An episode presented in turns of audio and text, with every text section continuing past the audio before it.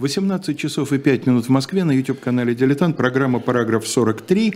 Программа, в которой два учителя бывшей 43-й школы, ныне действующий Леонид Кацва и бывший Алексей Кузнецов, рассуждают о различных проблемах отечественной истории в связи с их преподаванием в школе. Сегодня третья передача цикла «Чистка ружей кирпичом», мини-цикла, посвященного Крымской войне. Понятно, мы взяли, может быть, самую знаменитую цитату из литературы, посвященную этой войне, да, из, из, из Лесковского «Левши». И вот э, час назад э, я был здесь в программе «Слух Эх». Один из первых вопросов, который пришел, вопрос, как я отношусь к хамским комментариям в интернете. Э, и я ответил, что к хамским комментариям я отношусь как к хамству, прекрасно понимаю, что их оставляют люди ущербные, поэтому обычно я на них не реагирую.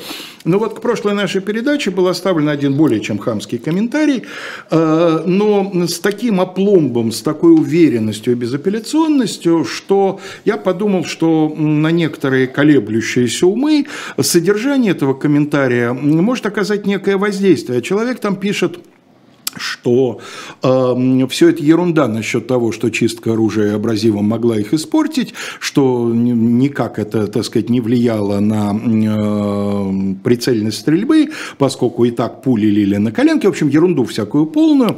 И... Да, и что обожженная глина не может э, растереть металл. Ну, одним словом, я нашел нам с вами, Леонид Александрович, союзника, да. и, и, и нам с вами и с э, Лесковым, естественно, естественно, потому что ему косвенно тоже прилетело. Союзника, которому оба не рады, поскольку к этой исторической фигуре оба мы относимся без малейшей человеческой симпатии, но надо заметить, что даже противники графа Алексея Андреевича Ракчеева не отрицали того, что, хотя как боевой генерал он был абсолютно совершенно ни к чему не, не, не годен, да и не выступал никогда особенно в качестве боевого генерала. Никогда. Он вот. говорил, что он не может на поле боя находиться, да, был да, прав, да, у него да. была медицинская патология. Да, совершенно верно. Но в э, вопросах э, вооружения, особенно артиллерии, это был, безусловно, компетентный Очень специалист, много сделавший в, в свое время Конечно. для э, того, чтобы продвигать в русской армии как раз э, современные на тот момент системы вооружения.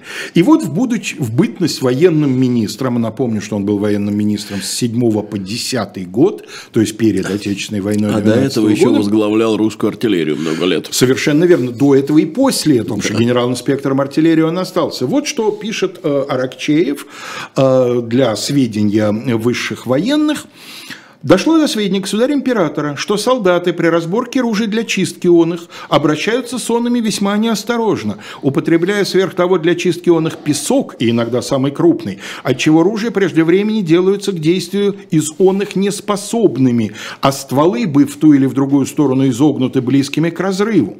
Что же касается до той порчи ружей, которая в некоторых полках почитается чисткою, как-то трение ствола песком снутри и снаружи, э, я немножко сокращаю цитату, цитату, значит, то он его отнюдь позволять не должно, ибо трение песком утончает стены ствола и, следовательно, отнимает он его прочность, а во внутренности даже вредна, поскольку пуля легче скользя, менее сопротивляется воспаленному пороху и через то с меньшую силу из ствола вылетает. И дальше дается наставление, как на самом деле следует э, чистить внутренний канал ствола мягкой тряпкой с смазкой, то есть как, в общем, и сейчас с нарезным оружием. Ну, а вы, уважаемые уважаемые наши зрители и слушатели, сами выбирайте, кому верить. Да?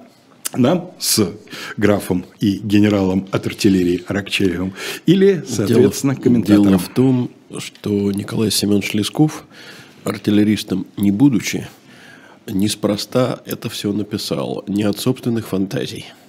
Не Русские классики так не делали. Да, потому и вышли в классике. Эм, ну, собственно, это было не начало передачи, а некая преамбула. А в начале передачи я хочу поздравить моего друга и соведущего и многолетнего коллегу по школе с днем рождения. Спасибо. У Леонида несколько дней назад был полуюбилей. Вот, и э, если вы хотите передать ему поздравления, пожалуйста, в чате. Потом дома он сам сможет их прочитать. Ну, а я, естественно, по окончанию передачи э, передам. Вот. А мы э, в прошлый раз успели объявить войну, но к военным действиям практически не приступили. Да, и вот у нас на экране... Сейчас Константин нам покажет, да. и у всех на экране будет Не карта. случайно Кавказский театр военных действий, угу. потому что, вероятно, это была э, первая э, крупная война, русско-турецкая имеется в виду, где главным оказался не Дунайский, а именно Кавказский театр. И объяснялось это тем, что на Кавказе русские войска были гораздо более опытны. Они э, долгие годы вели войну с горцами. Они э, привыкли, во-первых, к проявлению инициативы, я имею в виду солдат и офицеров. Э, во-вторых, э, это э, была та часть русской армии, которая была не до парадов. Там оружие кирпичом точно не чистили. И э, в результате они как раз и действовали наиболее успешно. Вот уже 12 ноября 1953 э, года э, отряд под командованием князя Андроникова остановил продвижение турок на крепость Ахалцихе, а 19 ноября э, главные силы русской армии на Кавказе под командованием Бебутова нанесли поражение турецкой армии под Карсом – Причем турки потеряли 6 тысяч человек, русские потери составили полторы тысячи. Это, кстати, тоже в ответ одному из э, наших комментаторов, по-моему, первый или второй, э, или второй, или первой передачи, который утверждал, что самыми лучшими солдатами в Крымской войне оказались как раз турки, и что якобы они действовали наиболее успешно. Это не так. И, надо сказать, после событий под Карсом – Э, турки до конца мая 1954 года э, на э, Кавказе активно не действовали. Но э, дело в том, что это 19 число, а вот э, 18 или по новому стилю 30 ноября э, произошло гораздо более известное событие э, русско-турецкой войны, и, в общем, это можно назвать последней победой России – и последним сражением и, сейчас, парусного флота. Да, и, по, и последней победой парусного флота, и последней победой э, России в Крымской войне вообще. Я имею в виду, естественно, э, морское сражение между русским и турецким флотами в Синопской бухте. Э, ну, давайте мы сейчас э, посмотрим, и э, там портрет Нахимова должен быть у нас. И... Вот у нас портрет да, Нахимова, это... да. Ну, это самый, наверное, знаменитый самый из его портретов. портрет Нахимова, да, Павел Семенович Нахимов. И вот теперь давайте мы посмотрим э, карту-схему. Да, черно-белую. А, вот эту все нет, правильно. Нет, вот эту. Вот, вот эту. эту, да, черно-белую. Синопское сражение. Э, значит, э, дело в том, что ну, Синоп находится на северном побережье Турции, то есть на южном берегу Черного моря. Черного моря. И получается так, что э, русская эскадра, шедшая, естественно, с севера, из Крыма, э, обогнула Синоп и атаковал турок как раз она с юга. Вот это хорошо видно на карте в Резке. Угу. Э, ну, довольно часто говорят, что русский флот нанес поражение превосходящим силам турецкого флота. Это тоже не совсем так, потому что в этом сражении принимали участие семь э, русских линейных кораблей и два фрегата. И в общей сложности это было 720 орудий. У турок э, было действительно больше судов, но это 7 фрегатов, два корвета – Э, два парохода, шлюп и транспортный э, корабль. То есть ни одного линейного два корабля? транспорта. Нет, ни одного линейного корабля Линейные там корабли не, не оказалось. из этого. Да, и mm. как раз вот это хорошо видно по численности орудий. Против 720 орудий на русских кораблях. На турецких кораблях было 516 орудий. Ну и, правда, еще 24 орудия э, береговых батарей. Э, атака оказалась русских кораблей очень успешной. Турки потеряли 15 э, кораблей, 3000 э, убитыми или утонувшими, 200 человек попали в плен. В их числе был командующий турецким флотом Осман Паша. Русские потери составили 38 человек убитыми и 235 ранеными. Я хочу сразу сказать, что такое соотношение потерь когда потери различаются там, в десятки и сотни, даже бывает раз, возможно, только в морских сражениях, в сухопутных сражениях такого не бывает никогда. И объясняется это тем, что ну, корабль гибнет или взрывается, и с ним, естественно, гибнет, уходит под воду экипаж.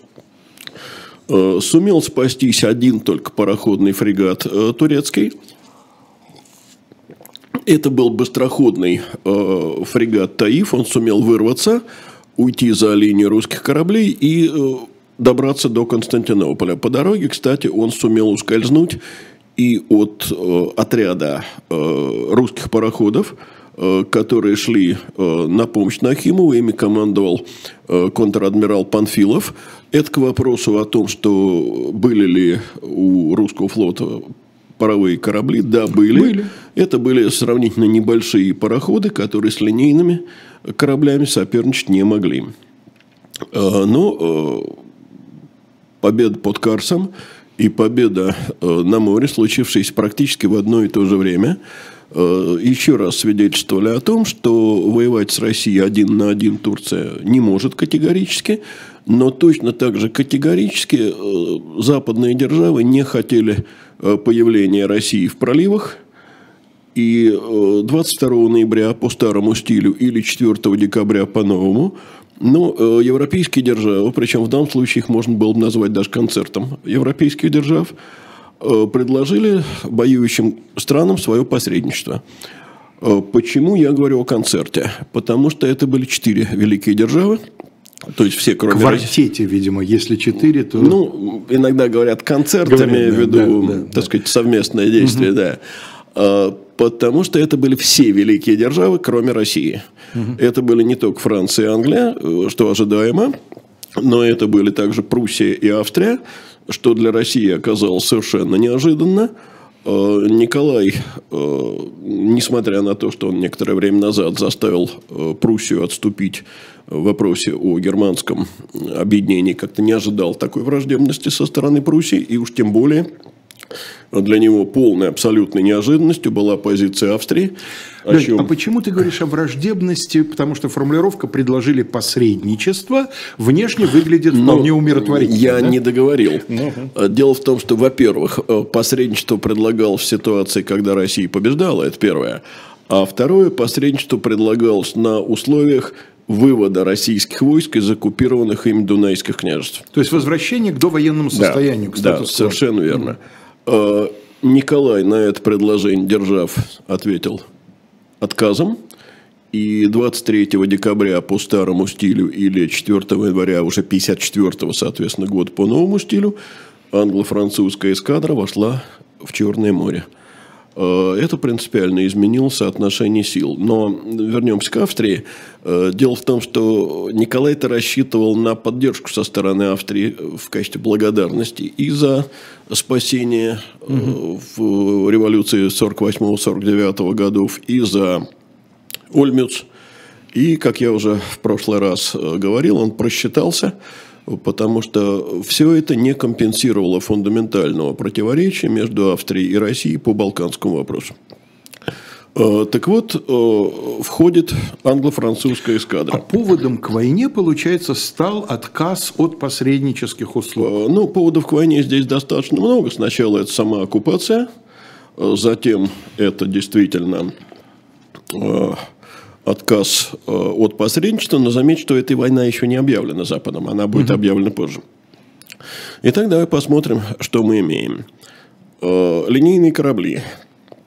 16 у русского флота, 16 у союзников. Э, фрегаты. У союзного флота 5, у русского флота 12. Пароходы. У союзного флота 16, у русского флота 9 пароходов-фрегатов и 24 так называемых малопарохода. Почему в таком случае мы говорим о том, что силы несопоставимы, что э, силы союзного флота подавляюще превосходят? Э, дело в том, что русские линейные корабли парусные, э, союзные линейные корабли паровые, два из них винтовых. Это принципиально другая скорость хода, это принципиально другое водоизмещение – это э, другое артиллерийское оснащение. Одним словом, э, сражаться с этим флотом русскому флоту, как в дальнейшем признали сами же русские командующие, было совершенно невозможно. 29 января, это по новому стилю, сначала император Наполеон предложил России вывести войска из Дунайских княжеств и начать переговоры с Турцией. Россия этот ультиматум отвергла. Это было сделано, э, если по новому стилю, 21 февраля. И э, в результате Николай принял решение разорвать дипломатические отношения с Англией и Францией. И более того, э, русские войска не ограничились теперь дунайскими княжествами, они перешли Дунай и осадили турецкую крепость Селистрию. Вот тебе теперь полноценный повод для войны. Это разрыв отношений, это вторжение уже за Дунайскую территорию Турции. И вот теперь, 27 марта, э, Англия и Франция объявляют России войну. Э, Россия в ответ объявляет войну Англии и Франции 30 э, марта или 11 апреля по новому стилю. Таким образом, на первый взгляд, войну объявлял сначала Турция России потом, а потом уже Россия и Турция. Сначала Англия и Франция, Россия, потом уже Россия, Англия и Франция. Но при этом надо иметь в виду, что э, фактические, фактические действия. действия, э, фактическую инициативу проявила как раз Россия. Она сначала оккупировала Дунайское княжество, потом вступила на задунайскую территорию Турции. Таким образом, повод к войне был подан ею что несколько противоречит многократным заявлениям о том, что Россия никогда ни на кого не нападала. Ну, э, о том, что Россия никогда ни на кого не нападала, э, мы можем, так сказать, э, переб... отдельную передачу перебрать довольно много войн, начиная хотя бы с русско-литовской войны, начавшейся в 1494 году, но сейчас это не ко времени. Ну да. Итак, у нас обоюдно объявлена война. В июне 1954 года союзники высаживают с Подварной, создают свою оперативную базу э, в Черном море и таким образом уже э, готовятся к вторжению в Крым. Э, летом того же 1954 года Россия делает то, от чего она многократно отказывалась, хотя союзники ей это предлагали. Она выводит такие войска из э, Дунайских княжеств. После ухода оттуда русских войск, туда турки не входят, э, на территорию Валахии и Молдавии входят австрийские войска. Э, фактически э, Австрия эти княжества э, оккупирует, но Почему так сделано? Потому что э, Россия ушла, но вроде бы не под давлением э, Турции. А формально нейтральная Австрия взяла это на себя. Э, война на этом отнюдь не закончилась. Теперь союзников уже совершенно не устраивал э, только уступка России в вопросе о э, Дунайских княжествах. А сделана эта уступка была в надежде, что ну, это приведет к окончанию конфликта? Трудно сказать. В этом смысле или просто под давлением. Было на самом деле опасение, что если этого не сделать, то Австрия вступит в войну угу. на сей раз на стороне коалиции. Угу. Союзники теперь на этих условиях мириться не хотели. Еще раз повторяю, что ни Дунайское княжество, ни уступка в вопросе о святынях их уже не устраивало. Э, ну, известно, что английский премьер лорд Пальмерстон заявлял о том, что он намерен вообще пойти на изъятие у России значительных территорий – есть даже, не помню, кем написано, может быть, ты помнишь, э, так сказать, стихотворное такое пропагандистское заявление. Вот в воинственном азарте воевода Пальмерстон поражает Русь на карте указательным перстом. Угу. Но я, к сожалению, автора не помню. А, значит, э, о Паль... каких территориях шла речь, непонятно? Нет, почему? Вполне понятно. Угу. Пальмерстон говорил так. «Э, «Моя заветная цель в войне, начинающейся против России, такова. Аландские острова и Финляндию возвратить Швеции». Это приобретение начала века? Да. Северная война, конечно. Нет, не Северная, не Северная война, война, а русско-шведская, русско-шведская война. 8-9 года. Да. Значит, другое дело, что в Финляндию вступали русские во время Северной войны, но отступили тогда оттуда. Часть адзейских провинций России у Балтийского моря передать Пруссии. Э, восстановить самостоятельное королевство польское как барьер между Германией и Россией. Молдавию, Валахию, устье Дуная отдать Австрии. Крым, э, Чечню и Грузию отторгнуть от России. Крым и Грузию отдать Турции, а Черкесию либо Э, сделать независимым или передать под суверенитет султана. Правда, Имеется в виду западное, то есть восточное побережье Черного моря, да? Да, правда, здесь одно очень интересное соображение. Я не стопроцентно уверен, что это действительно заявление Пальмерстона, а не интерпретация этого заявления э, русской пропагандой того времени. Угу. Потому что, конечно, если бы э, вот быть на месте каких-то русских, так сказать, официозных журналистов, то это было бы, конечно, идеальное средство для возбуждения Э, патриотического восторга. Давай я попробую, все-таки у меня с английским немножко проще, да, давай я попробую к следующей передаче да, э, найти концы, да, да было да, ли это действительно это заявление вот, Палмерстона. Ну, в российской исторической литературе это заявление довольно широко известно, угу. а насколько оно действительно, так сказать, э, подлинное, это вопрос ну, вот посмотрим, ну, для, меня, да, для меня спорный. Угу. Значит, 14 сентября 1954 года союзники высадились Э, под Евпаторией. И 20 э, сентября произошло единственное э, сражение, ну, по сути, единственное полноценное сражение армий полевое в этой войне. Это сражение на Альме 20 сентября. Лень, скажи, пожалуйста, ну вот всякий, кто бывал в районе Евпатории, представляет себе этот берег, да, трудно себе представить более незащищенную э, местность. Ну, дело в том, что там э, ни армии, ни флота нет. Все они находятся в юго-западном углу Крыма. И э, высадившись, союзники развивают э, наступление на юг.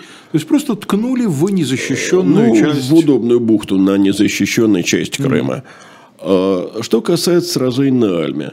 Вот тут мне хотелось бы остановиться э, чуть подробнее, потому что среди тех комментариев, которые ты сегодня так эм, ярко охарактеризовал, скажем так, был еще комментарий по поводу того, что, дескать, большая часть западных армий э, вооружена была оружиями, а не штуцерами, что штуцера, что правда, заряжались дульные части, а не с казенные, поэтому все это происходило медленно, и поэтому на самом деле э, хорошо было вооружаться гладкоствольным оружием, а плохо нарезным, и все разговоры о том, что наличие нарезного оружия у, русско, у союзников что-то решало, вообще ничего не стоит. Но дело в том, что в свое время был такой крупнейший специалист по истории русской армии, э, написавший две фундаментальные монографии, одна из которых называется «Русская армия в XIX веке», а другая «Русское военное искусство XIX века». Звали его Любомир Григорьевич Бескровный. И вот как он описывает сражение при Альме. В этом сражении, пишет он, выяснилось полное преимущество нарезного оружия над гладкоствольным. Пользуясь дальнобойным стрелковым оружием, союзники выводили из строя не только пехоту, но и артиллерийскую прислугу. Огонь русских из гладкоствольных ружей и пушек был бесцельным. Нарезное оружие требовало иной организации боя и иных боевых порядков. Плотные боевые порядки нельзя было больше применять ибо войска несли огромные потери. Они стихийно рассыпались и старались прижаться к земле. Э, но в русской армии о самоокапывании еще никто не знал, да у солдат и не было для этого саперных лопаток.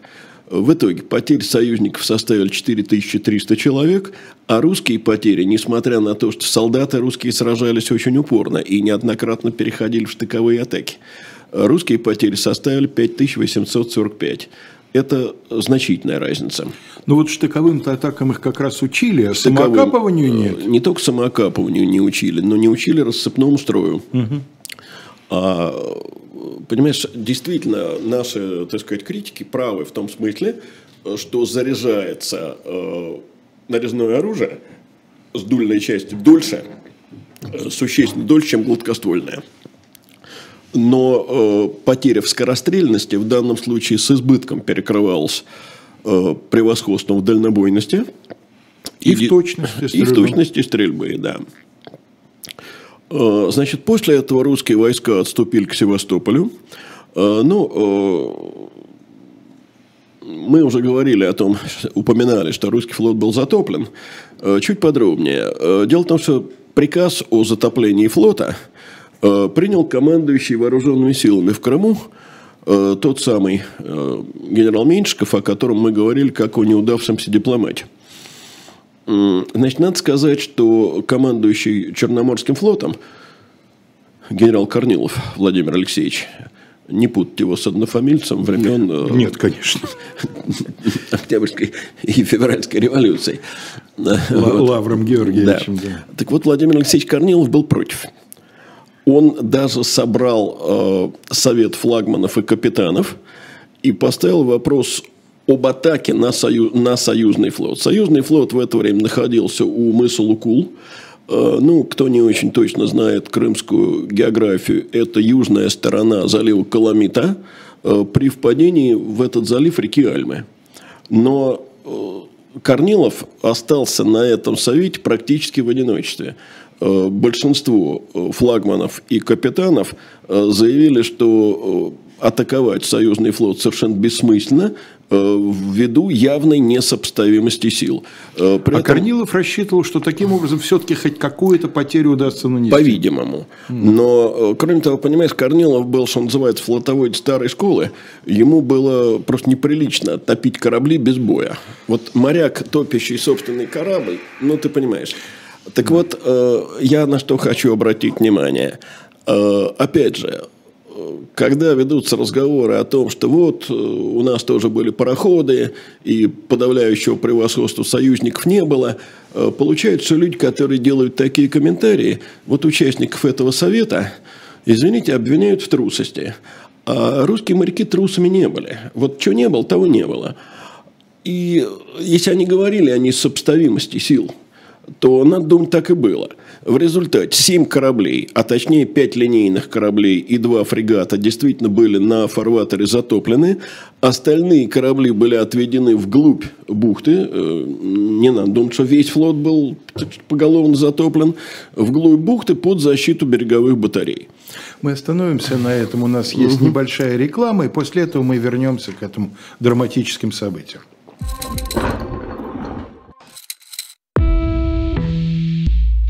Вы лучше других знаете, что такое хорошая книга. Мы лучше других знаем, где ее можно купить. Книги на любой вкус с доставкой на дом. Интернет-магазин «Shop Дилетант Media».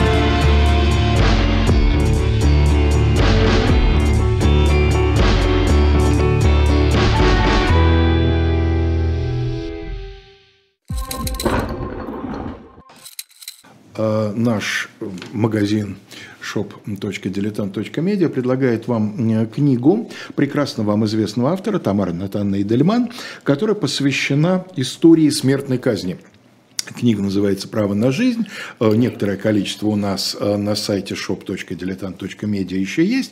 Я думаю, что это, э, ну, так сказать, фамилия автора сама о себе свидетельствует, да, причем не только потому, что к этой фамилии принадлежит еще и великий отец Тамары Натанны, но Тамара Натанна, мне кажется, вполне создала себе имя сама, да, и, так сказать, помимо того, что Натан Яковлевич, конечно, для очень многих э, сегодняшних зрителей канала «Дилетант», безусловно, очень, очень крупный авторитет. Да и для меня, в частности. Истории. Для меня, конечно, разумеется. Я, я и нас, в первую очередь, имею в виду.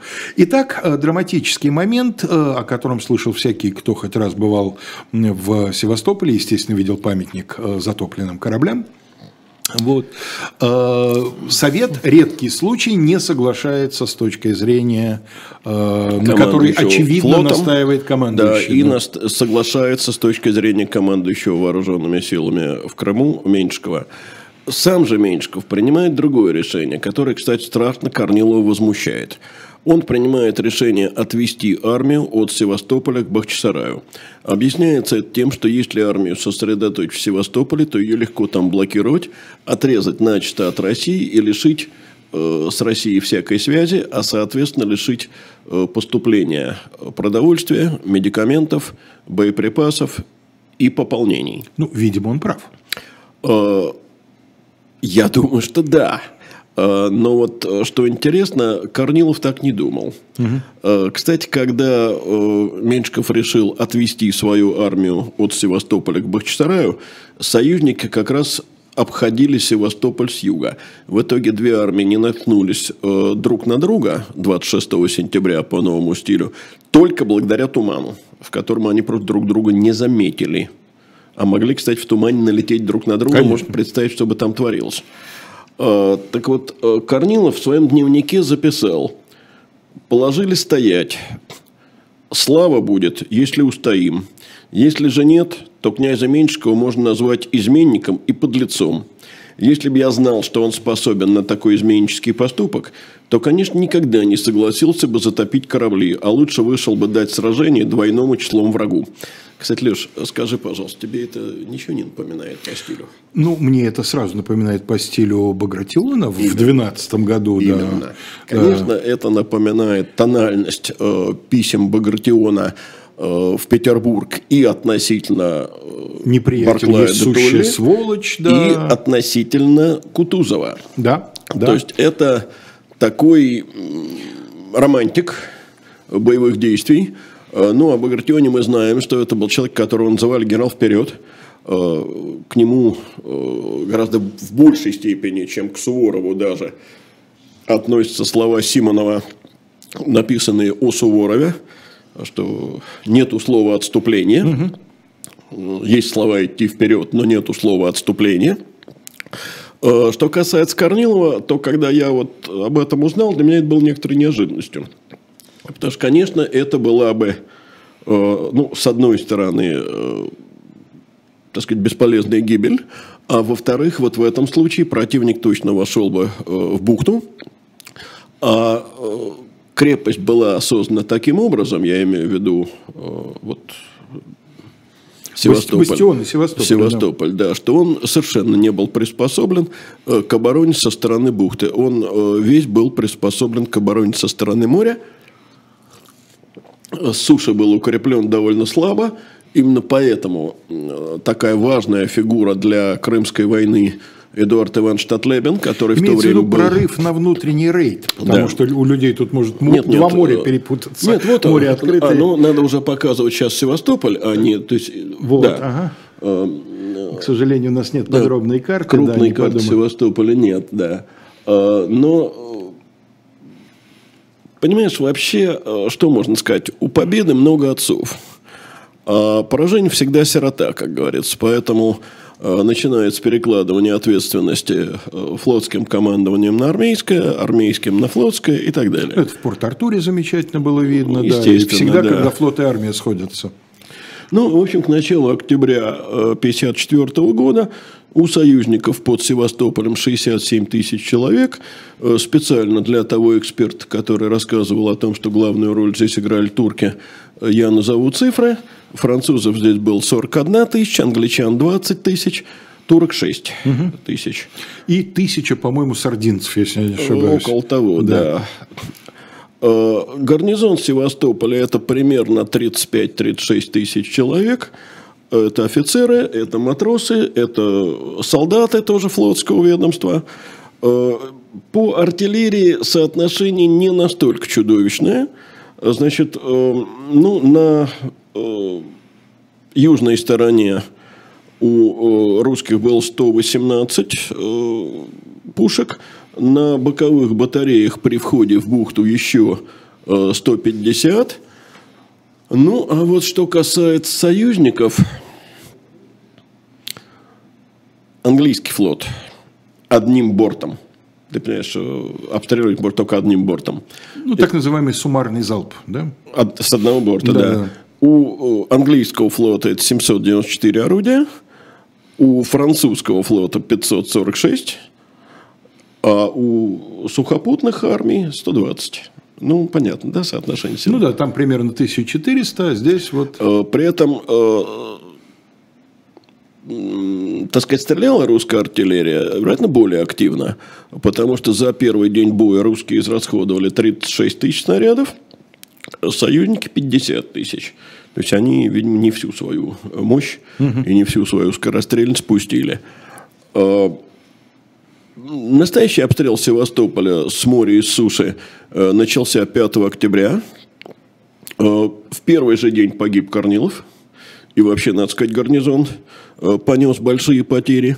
В следующие два дня бомбардировка продолжилась. Я напоминаю, что бомбардировка в языке того времени – это не бомбежка с самолета, да, а обстрел. именно артиллерийский обстрел. Город устоял и отбил штурм очень высокой ценой. При этом в городе действительно не хватает всего от медикаментов до боеприпасов. Э, помощь из России идет медленно, ни одной железной дороги, повторим, на юг нет.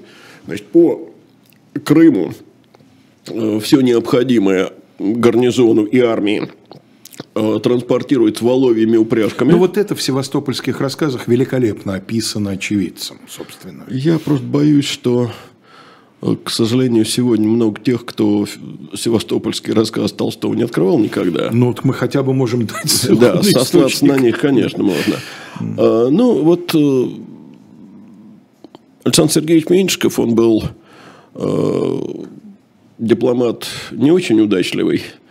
И полководец, в общем, оказался не самый удачливый. Но вот отказать ему в остроумии нельзя. Он был человек очень язвительный. И про тогдашнего военного министра князя Владимира Алексеевича Долгорукова он говорил так. «Э, Князь Долгоруков имеет тройное отношение к пороху. Он пороху не нюхал, не выдумал. он пороху не выдумает и не посылает пороху в Севастополь. Э, ну, я не знаю, надо ли пояснять, э, что означает устойчивое выражение. Он пороху, пороху не, не выдумает, да. да. Ну, так сказать, не о больших умственных способностях. Э, свидетельствует эта поговорка. Э, надо сказать, что армия пыталась деблокировать Севастополь.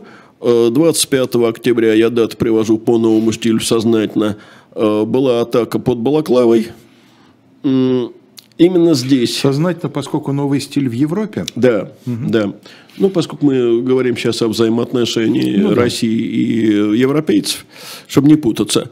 Надо сказать, что это как раз было одно из более-менее удачных сражений, потому что здесь на русские позиции, как ты знаешь, была брошена э, легкая кавалерия. Да, бригада легкой кавалерии. Да, во главе с генералом, фамилию которого сейчас э, все довольно часто произносят, не зная, что это фамилия генерала, это фамилия Кардиган. Вот. И эта легкая кавалерия понесла очень тяжелые потери от огня и русской пехоты, и русской артиллерии. Но и русские потери составили 580 человек. А, а в ноябре была сделана вторая попытка, это сражение под Инкерманом, и здесь дела повернулись значительно хуже. А, русские понесли потери а, в размере 10 634 человек, выбывшими из строя. Это не только убитые, но и раненые, которые не могли дальше сражаться. В их числе был 5 генералов – Э, потери союзников были в два с лишним раза меньше, 4700 человек, но среди них три генерала. Э, то есть это свидетельствует о том, что генералы и с той, и с другой стороны, в общем, в тылу не прятались. Э, я опять сошлюсь на Любомира Бескровного, Э, Любомир Григорьевич писал так. Главной причиной неудачи под Инкерманом было непонимание всеми начальниками преимуществ нарезного оружия, против которого было бессмысленно действовать в плотных боевых порядках. Рассыпному строю учили только егерей. Очень плохо обстоял дело с управлением. Никто не координировал действия отдельных отрядов, вследствие чего в наступлении пехот шла пачками – Э, достигнутый успех не мог превратиться в общий. Наконец, русское командование не имело представления о местности, э, на которой предстояло вести наступление. И дальше совершенно невероятное окончание фразы.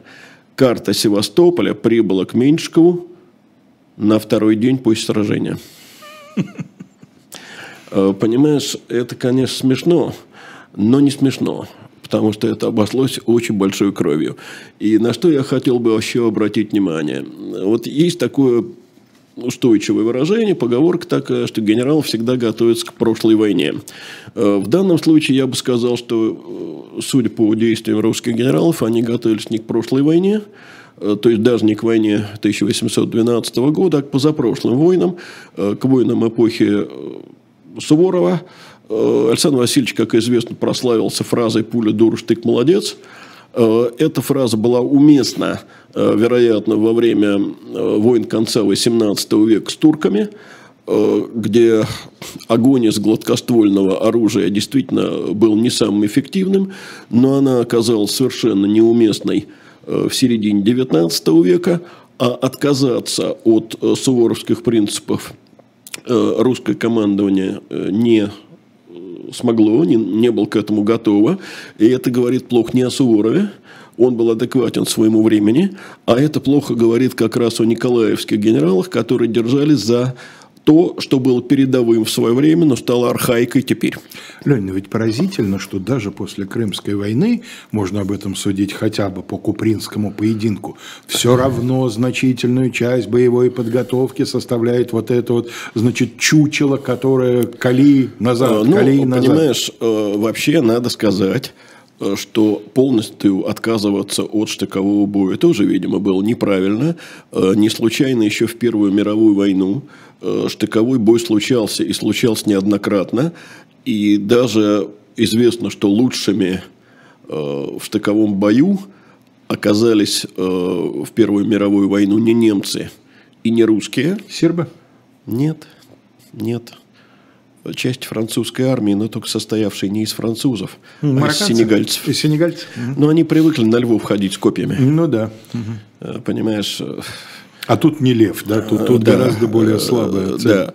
Э, но это, конечно, э, было уже, вероятно, пережитком предыдущих войн. Но все-таки автоматического оружия, я имею в виду ручного, не пулеметов, а автоматов, еще не было. Вот э, во время Второй мировой войны я о таких крупных штыковых сражениях как не очень слышал. Бывали, наверное, кстати, и, и тогда. Да, на фотографиях мы видим, что, в общем, бойцы все равно штык примкнут к винтовке. Конечно. Ну, это все-таки холод... он остается холодным оружием, да, да поэтому... но штык не примыкался тогда ни к нашему ППШ, нет, конечно. Ни тем более к немецкому автомат Шмайсеру. Вот там, где автоматическое оружие, там уже штыка э, не было. Э, ну, э, с февраля 1955 года осада Севастополя вступает в решающую фазу союзники сосредотачивают огонь на господствующей высоте. Э, я был в Севастополе э, и поднимался на Малахов курган. Сегодня, конечно, такого впечатления э, Малахов курган не производит. Я только хочу оговориться, что я был в Севастополе, это был 95 год. Угу. Я не был в Севастополе после, вообще в Крыму не был после 99 -го года смотришь на город, и, конечно, у тебя нет вот того ощущения, что город лежит перед тобой как на ладони, которое было в 1854 потому что есть дома пятиэтажные, есть дома девятиэтажные, не знаю, есть ли застройка более высокая в Севастополе, но тогда в Севастополе не было домов выше двух этажей. Это деревянный город, он действительно перед э, стоящим на Малаховом кургане человеком был как на ладони. Э, значит, в начале июня союзники предприняли штурм Севастополя, понесли потери, отступили. Но э, когда э, Меньшиков попытался атаковать, в свою очередь, Евпаторию, чтобы лишить союзников базы, он потерпел неудачу. После этого Николай I отправил Меньшикова в отпуск по болезни. Это почетная форма отставки. И назначил на его место Михаила Дмитриевича Горчакова. Но Горчаков прибыл в армию уже после кончины Николая I. На смерти царя нужно остановиться. Вокруг нее довольно много всяких слухов и разговоров. Есть э, упорно непрекращающиеся слухи о том, что царь, он вообще никогда не болел. Так сказать, как его старший брат, умерший тоже внезапно.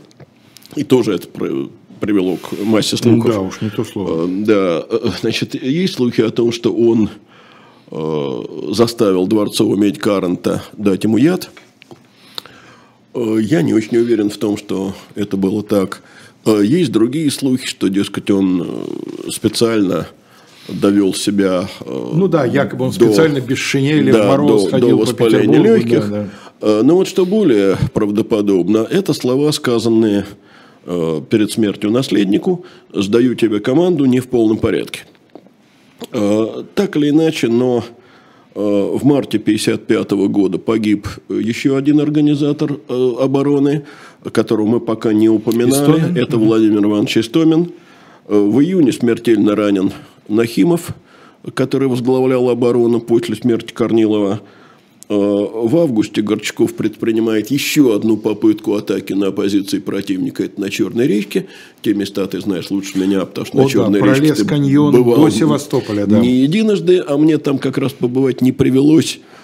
Э, ну, а 24 августа, вот видишь, это как раз по старому стилю, 5 сентября по новому, э, начинается последняя бомбардировка Севастополя, и через три дня союзники идут на штурм почти везде э, защитникам удалось э, позиции удержать.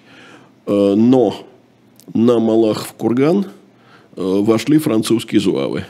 Зуавы – это части, которые колониальные тоже, располагались в основном в Алжире, да. да.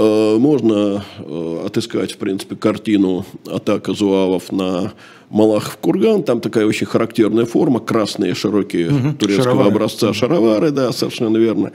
И э, с потери Малахова кургана оборонять Севастополь стало Ну да, не... теперь достаточно было затащить туда да, артиллерию. Невозможно, конечно. Все. Э, в результате гарнизон вывели на северную сторону. Э, уцелевшие здания подожгли. Э, пороховые погреба взорвали. Э, союзникам, которые в город вошли, оставили груду развалин. Кроме Севастополя, союзники овладели. На южную, видимо, сторону. На северную сторону. А Малахов курган же, мне кажется, с на севера. Юж, на южной стороне. Северная сторона – это укрепление по ту сторону бухты. Ну да. Нет, это весь город на юге. А, он северный, конечно, Балаклавы, но нет, это нет, нет, другой я, вопрос. Я понимаю, что это по разные стороны бухты, да. Да. А, значит, кроме Севастополя, союзники в Крыму овладели Керчью, овладели Кинбурном, овладели Анапой – и крепостью Яникале. А, ну вот э, на Кавказе э, там по-другому все развивалось, там союзных войск не было, там были турки только. И там летом 1954 года э, русские войска овладели важной турецкой крепостью Баязет. В начале 1955 года еще более крупной крепостью Ардаган – и, наконец, э, в ноябре 55-го... На уже... всякий случай Ардоган. Не Эрдоган, Нет, Ардоган. Ардоган, да. Мы не хотели ничего сказать да, про да, турецкого президента. Нет, ни в коем случае. А, в ноябре 55 -го года, уже после того, как Севастополь пал, э, союзник, э, русские войска владели крепостью, которая вообще считалась совершенно неприступной. Она действительно расположена на высокой скале. Это крепость Карс – и, конечно, эти победы русских на Кавказе определенное влияние на э, условия, войны, условия да? мира mm. оказали. Но главного они изменить не могли. Вот э, с потерей Севастополя Россия э, проиграла войну. И э, вот мы не случайно сослались сегодня на Натана Яковлевича Дельмана. У него есть такая замечательная книга по-моему, последняя э, напис, э, опубликованная при его жизни, или, может быть, даже посмертно, я боюсь сейчас ошибиться. Э, книга называется «Революция сверху в России». Угу. Маленькая, но очень насыщенная, емкая, насыщенная, да. проблемная такая книга. И там он пишет, я немножко сокращу цитату. Мы не всегда отчетливо понимаем, что произошло в Крымской войне при обороне Севастополя – Уинстон Черчилль в своей истории Англии удивлялся, почему русские так держались за Севастополь, почему не отступили на север, в бескрайние степные пространства, куда союзные армии не посмели бы углубиться, помни судьбу Наполеона. Это вот как раз э, к тому, о чем ты писал в анонсе – что теперь иногда возникает рассуждение о том, а что мы такого там потеряли, ну, уступили ну, да, Севастополь. Да, да, да. Подумаешь, да. никакой это не проигрыш. Да, так вот, э, Идельман пишет, даже такой умный и проницательный политик-писатель, как Черчилль, не смог понять, что система, которую представлял Николай I, либо не гнется, либо ломается. Наполеон, вторгшись в Россию, дойдя до Москвы, привел в действие мощный механизм патриотизма народной войны. Здесь же, э, при всем безнадежном героизме Севастополя, налицо было поражение, унижение, некомпенсированное чем-то в духе 1812 года именно потому, что враг не углубился в страну. Можно сказать, что англо-французы инстинктивно нашли единственно правильный путь сокрушения подобной системы. Э, поражение вызвало, помимо всего прочего, мощнейшую общественную активность. Я думаю, что мы когда-нибудь сделаем передачу о падении э, крепостного права Конечно, и вообще о реформах. Э, так вот, собственно, решимости русскому обществу, понимание, что дольше тянуть нельзя, придало именно Севастополь. Писанные тетради наводняют нас. Э, это слова сенатора Лебедева. Э, так что нет, здесь говорить о том, что поражения не было, совершенно бессмысленно. Это было поражение, и поражение очень тяжелое – Э, Еще оно тяжелее было э, потому, что, собственно, все 30 лет своей э, императорской карьеры, так сказать, своего пребывания на престоле, Николай I заботился именно о военной мощи русского государства. И вот теперь оказалось, что это государство – это колосс на глиняных ногах. Лень, вопрос, который, как мне кажется, звучит необычайно актуально. Николай I умер не старым человеком, ему было около 60 лет. Да мог вполне протянуть, посмотрим на того же императора Франца Иосифа, значительно дольше. Вот если бы Крымская война закончилась так, как закончилась, но по-прежнему на троне был бы Николай, как ты думаешь, вызвало бы это что-то хотя бы отдаленно напоминающее великие реформы? Думаю, что это было бы все значительно сложнее, значительно, э, ну как тебе сказать, э, медленнее. Э, и давай сошлюсь еще на одного человека, ну, в общем, относи, относившегося, несомненно, к русской элите того времени. Это Феоктистов. Одна мысль о том, что Николай выйдет из борьбы победителем приводило в трепет. Торжество его было бы торжеством системы, которая глубоко оскорбляла все лучшие чувства и помыслы образованных людей, и с каждым днем становился все невыносимее. Ненависть к Николаю не имела границ. Правда, это он пишет о, ну, как тебе сказать, о настроениях э, вот западнического круга. Ну да, либеральной части интеллигенции. Да, конечно но и э, если взять, э, ну, так сказать, людей, в общем, скорее консервативного плана, э, то можно найти, например, такие слова.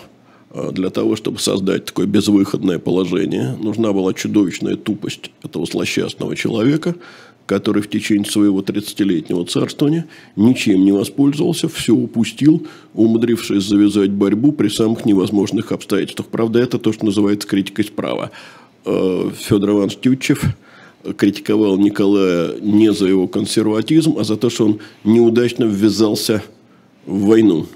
И что он не использовал возможности этим консерватизмом же и предоставляемые. Ну, да? да. Ничего да. не сделал, ничего. Ну вот э, еще одна цитата. Э, Центр Никитенко – знаменитый мемуарист. Очень да. умеренный либерал, скажем так. А, пишет он так. Длинная и, надо сказать, безотрадная страница в истории русского царства дописана до конца.